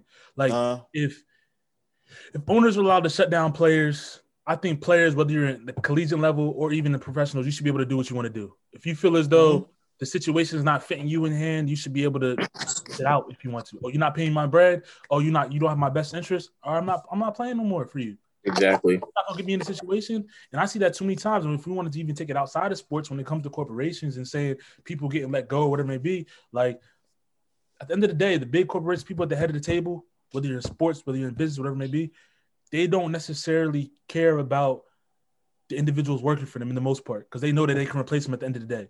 mhm. So I feel I feel as though Draymond, Draymond has every right because, especially in sports, I feel like athletes, even though they get paid millions of dollars, I feel like that's a scapegoat for people to be like, oh, you should be doing what the owner says no matter what. And we could even talk about with the go back to Deshaun Watson when he wanted to request the trade, bro, and and they were giving him backlash about it. It's like, should I not be able to be comfortable where I'm at? Should I not be able to make the own move, my own moves, and go where I want to go to be comfortable in my in, in my situation? Any player that ever requests a trade in any sport always gets painted out by to, to, to, to be a bad person, right? And that comes from the ownership. That comes down from the ownership that that puts those stories out to the masses and leaks those those fake stories and stuff like that. Uh, I I agree with you 100. percent I don't think it's fair. Um, if you're going to trade a player, that's fine. Let him play and let him be able to still make his bread. You know what I'm saying? You brought him in here, right? You guys always talk about when a player requests a trade. Oh, you signed a contract. Okay, well, I did sign a contract, and that contract said I'm going to be playing if I'm healthy. I'm totally healthy. Why are you letting me not play? Because you're going to move me. I think that's bullshit. Oh, well, you don't want me to get hurt to make my trade value go down. That's BS. I think that's BS. No, you you right. I want to push back on what you said though, um, Mills, because I don't think I think when you look at football and basketball, I think it's a little bit different. And I, I, I get what you're saying in terms of individual, like I get what you mean in terms of everybody's always going to get labeled as a bad guy. Well, they're going to get labeled as a bad guy, but I think that when you look at it from the different perspectives of like say football and basketball, I think it's different because it's like with football, it's more of a cohesive type of sport where you need every single person. And so it's like when one person requests a trade, I think it comes off a little bit differently that it's like you don't want to be a part of the team or you don't want to be a part of the family compared to say basketball where it's a little bit more individual and you have a lot more shine as an individual. So I think like I think you're right in terms of yeah, there there are always going to be different ways people are going to look at it, but I think it's a little bit different f- from football and basketball. I don't I don't agree for the simple fact that, and I'm gonna use like I said I'm gonna use collegiate and and pro because they, it happens on both levels. Um, when it comes to people want to sit out, opt outs happening more and more. When a coach does this, when do you ever see them being painted in a bad light? I'll use I'll use Scott Frost for example. He was at UCF.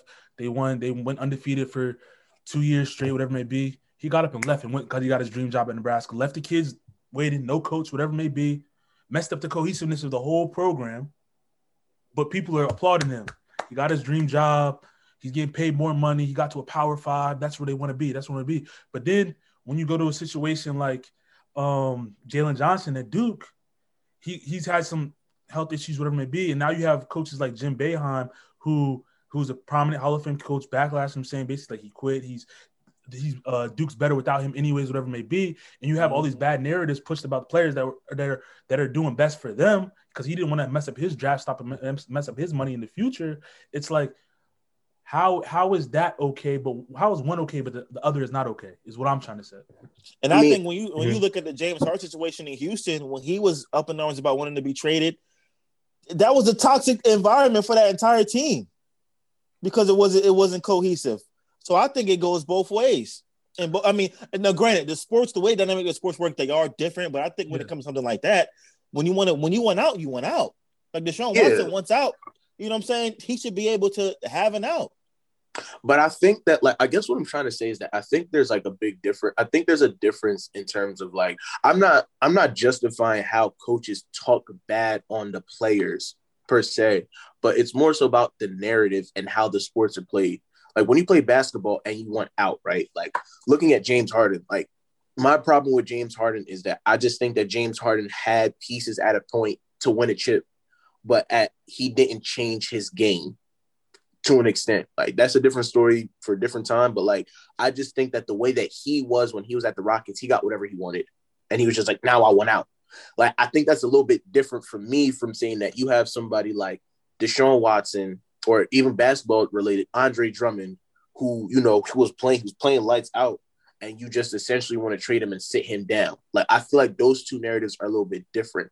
I get the concept of you want out because you want a better situation for yourself. I I never denied that, but I think the narratives that follow the reason behind the trades are equally as important. Because I think when you look at football, it's the same thing. Like the overall bigger narrative is that like even though yeah, basketball locker rooms are important, I think that football locker rooms, if somebody if your starting left tackle is upset and he want to leave, it's going to be much more. It's going. to I think that it'll be much more detrimental to say, all right, our sixth man want to leave. You know what I'm saying? Or our seventh man wants to leave and he wants to trade. You get what I'm saying? Let's look at the. We'll use James Harden. We'll stay on the James Harden situation, bro. James Harden wanted out, bro. You see how detrimental that was to the organization. We went from being a top three team in the NBA to being a bottom level team in the West. Wait, top. All right. I'll let you. I'll let you continue. I'm not going out you today. Where we finished in the regular season the last few years? We'll finish top three, top five, but like that's what I'm trying to say. We're we're we're, we're that's what I'm trying to say. And we we not. I'm not. I'm not going to do this with you, Mills, today. But okay, my point, for, my, for, for the sake of your point, okay. for the sake of your point, So- okay. so do we not have one of the better best records in the NBA? Y'all do, but we That's all my. That's know. all I'm saying. That's all I'm. That's all I'm saying. okay, All all right, I'm saying. all right. All Just I'm for the saying. sake of that, all right, we'll leave it. We're there. not talking All right. about what they did in the play. I'm just talking about record wise. Okay, all right, all right, yeah, yeah, yeah. End of the Okay, season. all right, cool. We, we were a top ten, we were a top tier team in the NBA, and you see one player's one player, one player. You talk about cohesion, is mad. He doesn't have his way in in Houston, whatever it may be. They try to bring Russ Westbrook and blows it up. Chris Paul blows it up, whatever it may be. That one situation blew up a whole organization. Now we're basically starting from scratch. Now we're basically starting from scratch. So that messed up the cohesiveness in the locker room, put the organization back 10 steps after building it back up. So, I mean, I feel as though depending on who the player is, like you said, I'll agree with that. Depending on who the player Yeah. is, the organization will make a difference on whether it's detrimental to a locker room or whatever it may be. That still doesn't go, that still doesn't um subtract from my point that I had before in saying that I feel as though they should be treated better. In, in, in, in the grand scheme of things, if someone wants out and and you're sitting them down like Andre Drummond, not allowing them to at least make a paycheck if you if you're trying to get rid of them, don't want to play them, that's wrong in my opinion. Yeah, no, that's wild. That's o that's OD to me. Like it taking I guess when you take everything else out aside, just looking at this as an isolated incident and just looking at just actually I'll just take my personal biases out. Like I guess you do have a point on that. Cause it's like just looking at Andre Drummond is like Andre Drummond is playing lights out and it's like I get it. Y'all don't want to ruin draft capital or whatever, but it's like it still just seems weird to me that like y'all just are gonna be like, yeah, nah, we just gonna sit him out and he still has to make sure that he's still in shape. Like Draymond said, you have to be in shape. You can't be angry. Excuse me. You can't speak out. You can't do none of that, or else people are gonna look at you crazy. You know Yeah, what I mean? Yeah, the, the dynamics of it definitely are different, and I think you'll see a lot of players more and more really take their own destiny into their hands, like a James Harden who said, "I want to be traded and I want to go to Brooklyn or I want to go to Philly." When you look at football, you had Le'Veon Bell a couple years ago sit out an entire season, not take no salary because he because he wanted his bread and, and from uh, Pittsburgh. You see Deshaun Watson who's already saying, "Yo, I don't care how much y'all paying me. I'm not putting on a Texas uniform again." Period. So, so it, you, kind of get the organization with their tail in between their legs, and they and they gotta deal you or what? I mean, you, you playing hardball with each other. But couldn't you also couldn't you also say though it depends on the organization? Because it's like I put it like this: like a team like the Texans, I always just felt something was off anyways because they never really like. It's like you can tell when certain teams are about football. Like you can tell certain teams in sports are about winning and are about creating a culture of winning. Like when you look at the Knicks, they look now just because they have they have Thibs now. They look like they're trying to win. You get what I'm saying? Before it didn't. so Huh? They changed What's a lot in the front office. Like when Yeah, yeah, yeah, yeah, Yeah, Like before, it didn't look like they were trying to win. You know what I'm saying? Like it just kind of felt like they were just there until like people were really trying to say like, "Yo, like we need to win." You know what I mean? And it's like for me, it's like looking at the Texans, looking at some other teams as well. It don't look like they're trying to just win. and I think that I think that plays a role into the narrative too. Like I agree. if if somebody leaves the Patriots, for example, like no ifs, ands, or buts about it, it's automatically your fault. You know what I mean? Like nobody argues with that. When you go to a situation like the Texans or probably the Eagles, or I mean, before the Browns, like it just people kind of looked at it and was like, okay, like we kind of get it, we kind of don't. You know what I mean? So I think like I think the organization and what organization is saying it also plays a factor. Um, Of course. So I mean, I think I'll I think with those, Draymond's right it all though. starts at the top. It starts from the top, right? If if your if your front office isn't in order, you cannot expect the rest of your of, your- team to be in order, right? So when we go when we talked about the Houston Texans, Bob McNair was their owner. He passed away a couple of years ago, but he was on record saying when you know the whole Colin Kaepernick kneeling thing was going on, he, he said, "quote It's like letting the inmates run the asylum." Pretty much is Yeah. what he was said.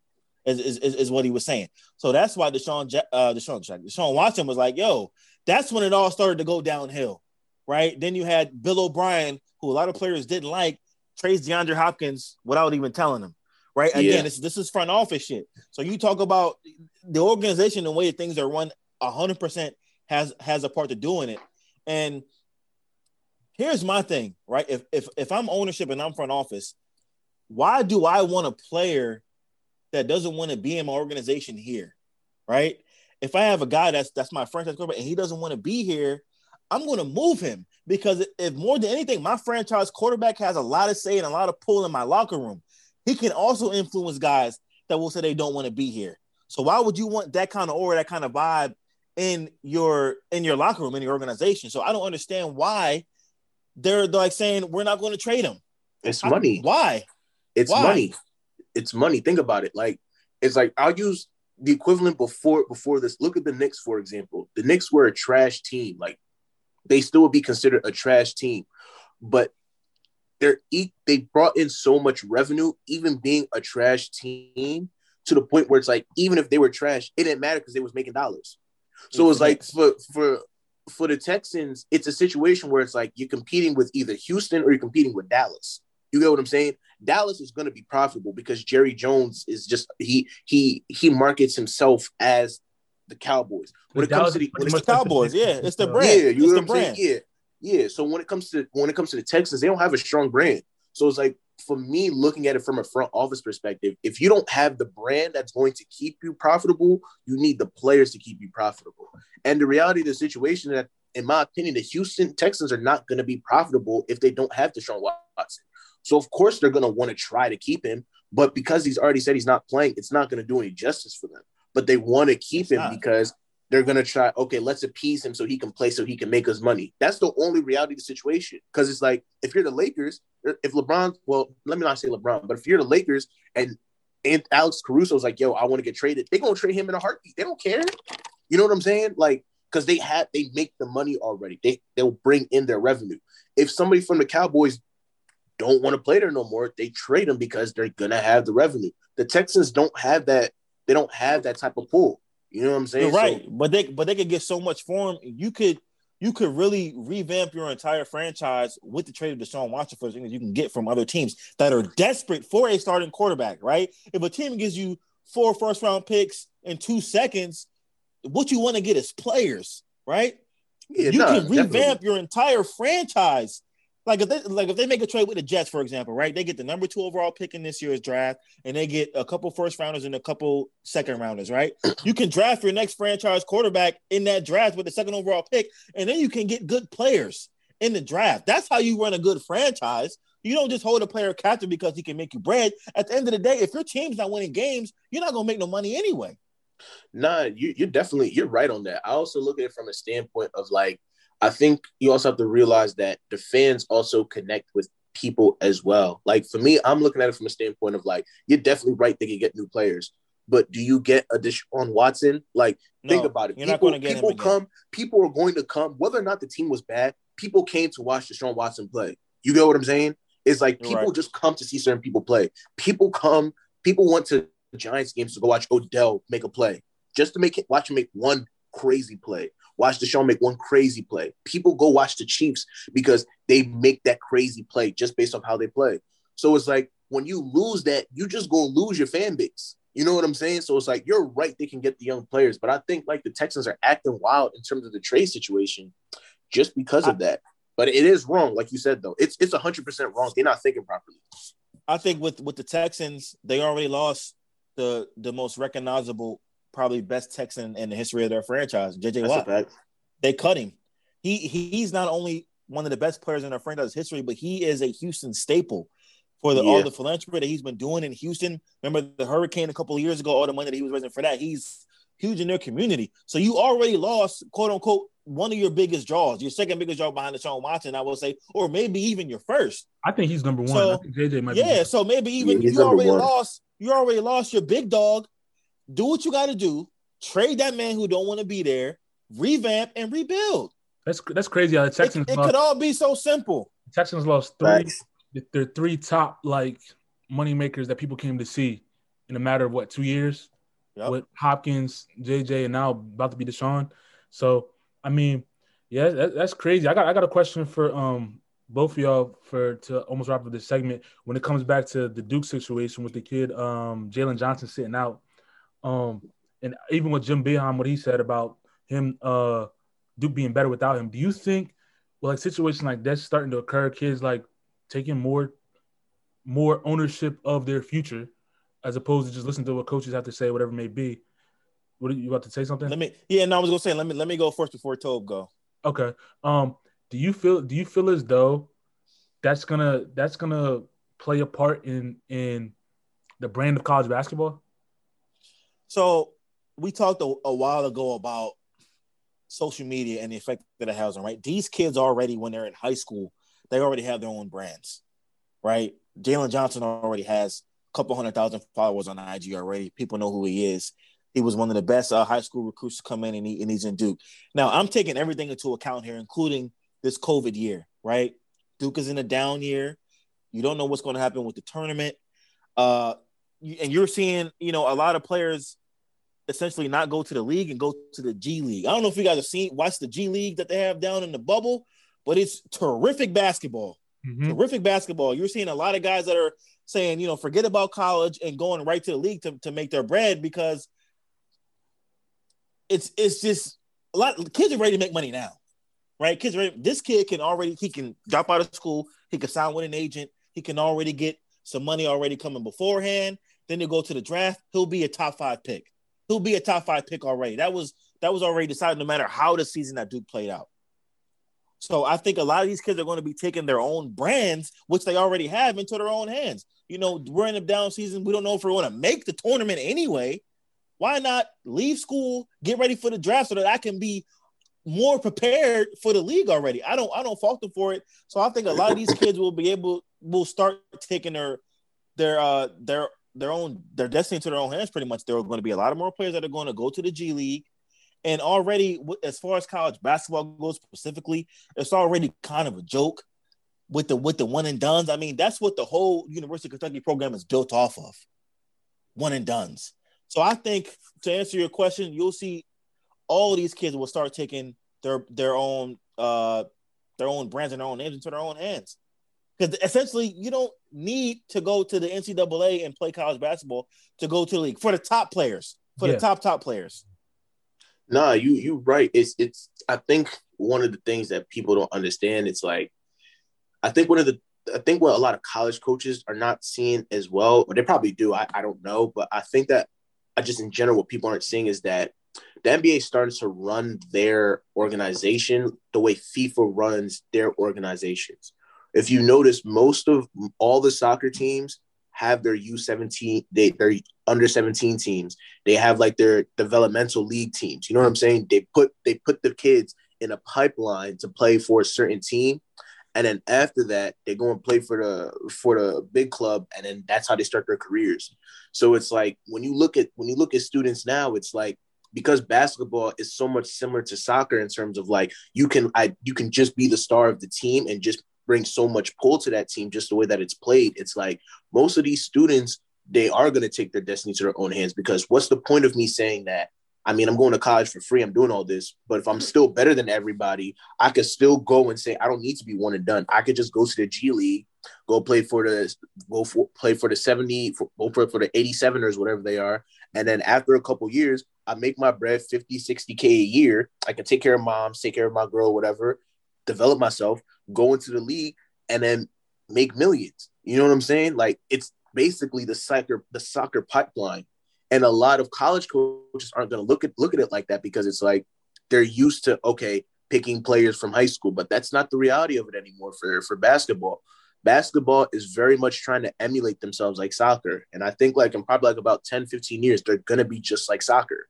You know what i'm saying? Yeah. so it's like they like the college coaches need to look out honestly for real for real i think I yeah because I, I was go ahead mills I think it's like like you said, soccer, and also like how the MLB does it as well too. They have all these all these farm league teams, whatever it may be. Um, I wonder if it ever gets to the point where, um, you know how like MLB and NHL NHL guys they get drafted and they can still play in college. I wonder mm-hmm. if it ever gets to that point with basketball. Like you can get drafted, um, and you have an option to like go to like the the developmental league or or play your college season and see if you want to get drafted again or get get a better ranking the next year. I wonder if it ever get to that point.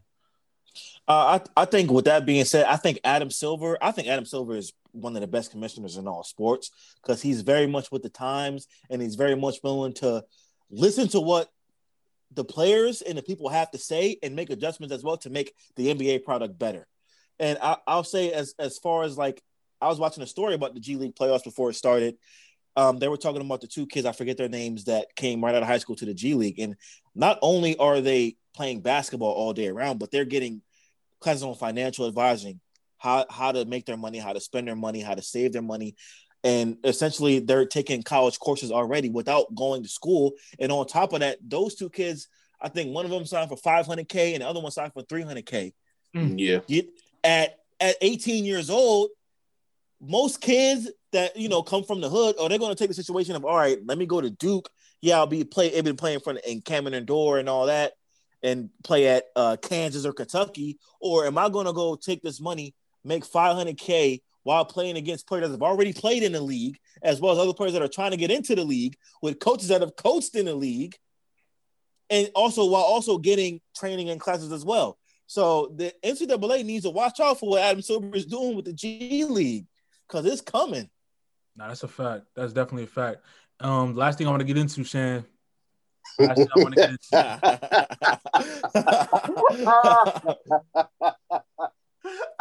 Woo. Woo. How about that boy not, Carson? Gonna, How about that I'm boy? Not, I'm not gonna. I'm not gonna hoot and holler today. I'm not doing it. I just got doing it, bro. I'm not gonna. I'm not gonna get you up in a storm because we know what happened last time. We talked about the Carson and, and all that. Yeah, I, I, went off the rails last time. I went off the rails. I went off the rails. Let's let's uh not even. That was uh that was that was. I was on some shit that day. That's all. Let me let me let me let me let me get your your your as an Eagles fan, a diehard Eagles fan. Let me get your your final goodbyes, your final thoughts, and how you think Carson's gonna do before we wrap it up. Um, I think Carson will be fine. He's back with Frank Reich, who he was the MVP in 27 with Frank Reich. I think he has the weapons that he needs in uh, Indianapolis.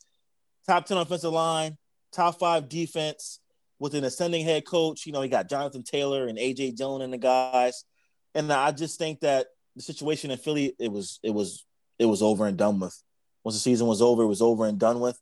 And my thing with the whole situation is this. We just talked about people not having trust in their organizations, right? Carson Wentz and Doug Pederson both were done with the Eagles front office. This has been my entire problem from the very beginning. Now, don't get me wrong, Carson had a fucking terrible season for the ages.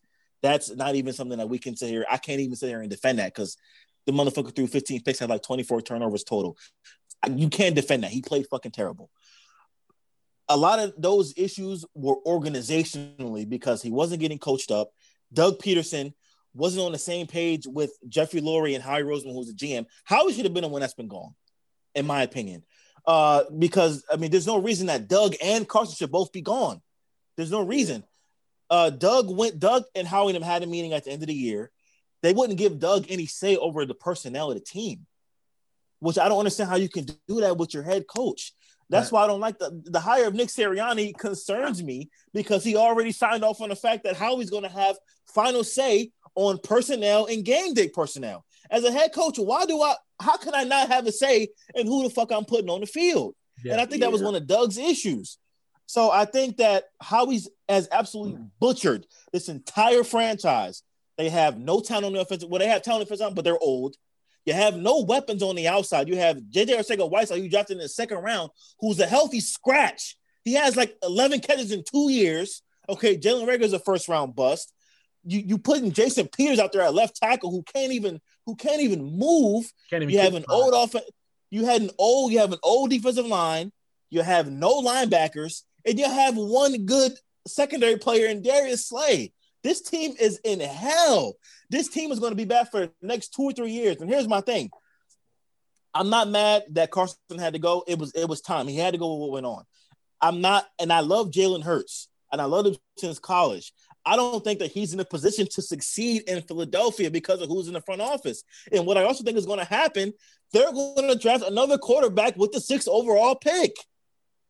You know what I'm saying? So the team is going to be bad for the next two. They have no direction.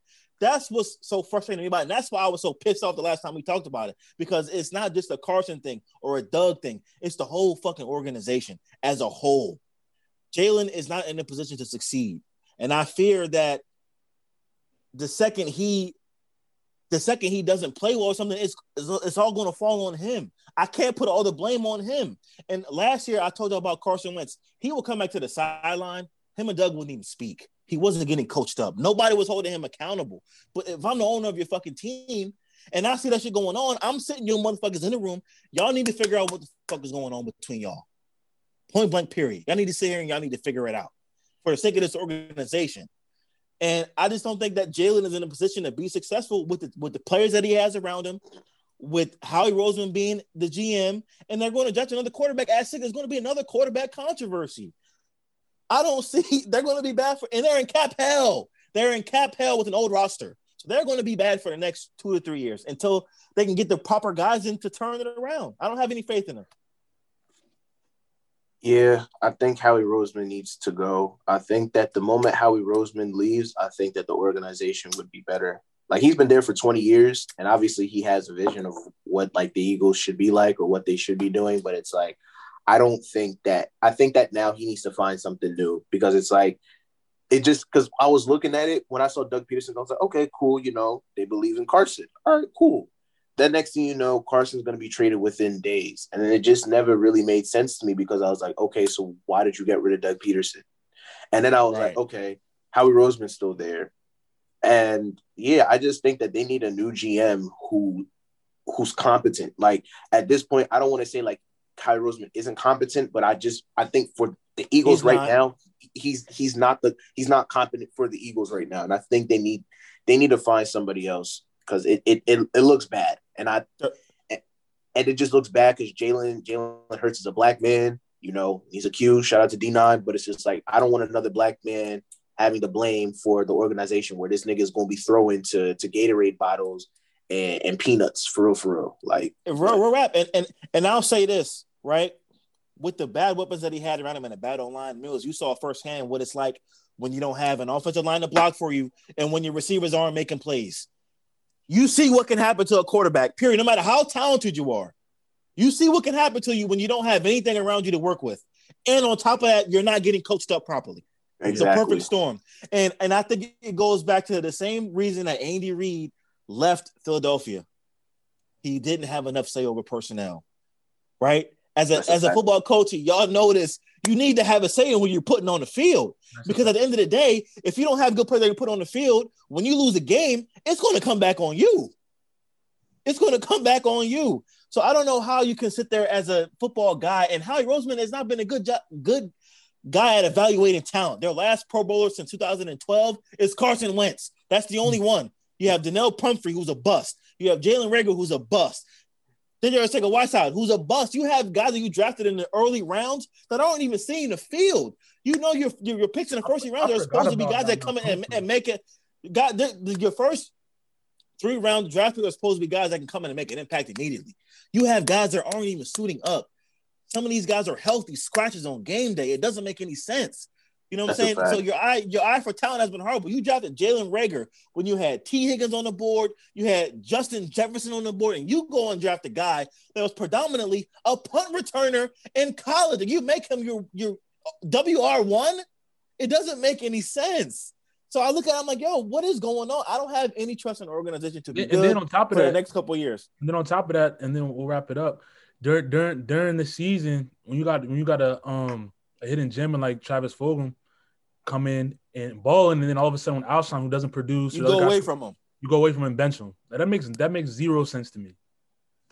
You, you found you found somebody that's What's- producing. You got the Eagles were looking for a receiver to produce. You found somebody that produces, and then when uh, You don't give him the rock. yeah, your top guys come back, quote unquote.